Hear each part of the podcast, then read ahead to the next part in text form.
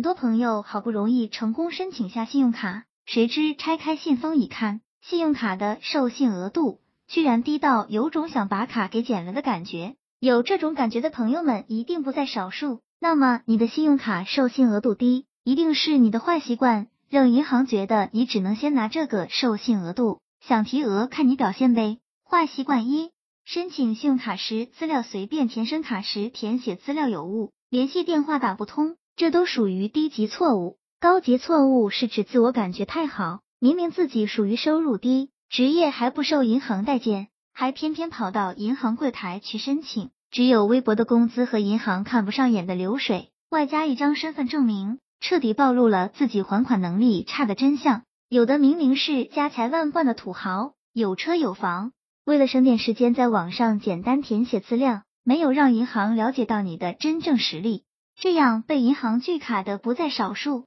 而正确做法是资料少就上网申请，做好相关流水，掩人耳目。财力强、有身份、有存款的就直接去网点申请。坏习惯二：信用卡用卡不谨慎，一用卡逾期欠款不还，铁定要被银行降额和封卡。二、信用卡套现明显，套的已经是明目张胆、赤裸裸打银行的脸了，封卡。降额都是算比较好的结局了。三，信用卡明明有五万的授信额度，一个月才刷几百元，这样长期不用卡也是被银行降额的主要因素。四，信用卡被盗刷了，银行为了规避风险和保护持卡人的资金，会临时把额度降到最低。坏习惯，提额不用心。首先，卡神小组要说的是，提额和申请信用卡一样，不是你想提额就能提额的。因为提额是需要跟银行申请的，银行会根据你的用卡记录和消费记录来判断你是否能够提额，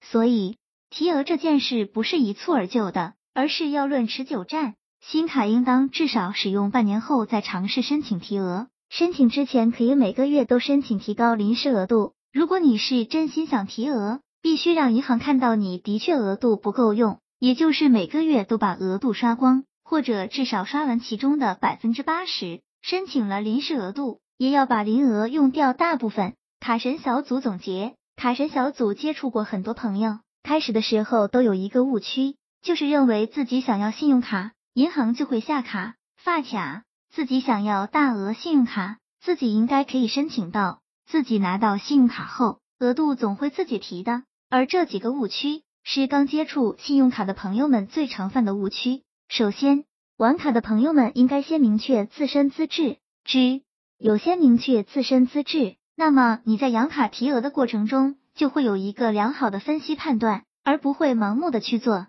希望这个资料对刚接触信用卡的朋友们有所帮助。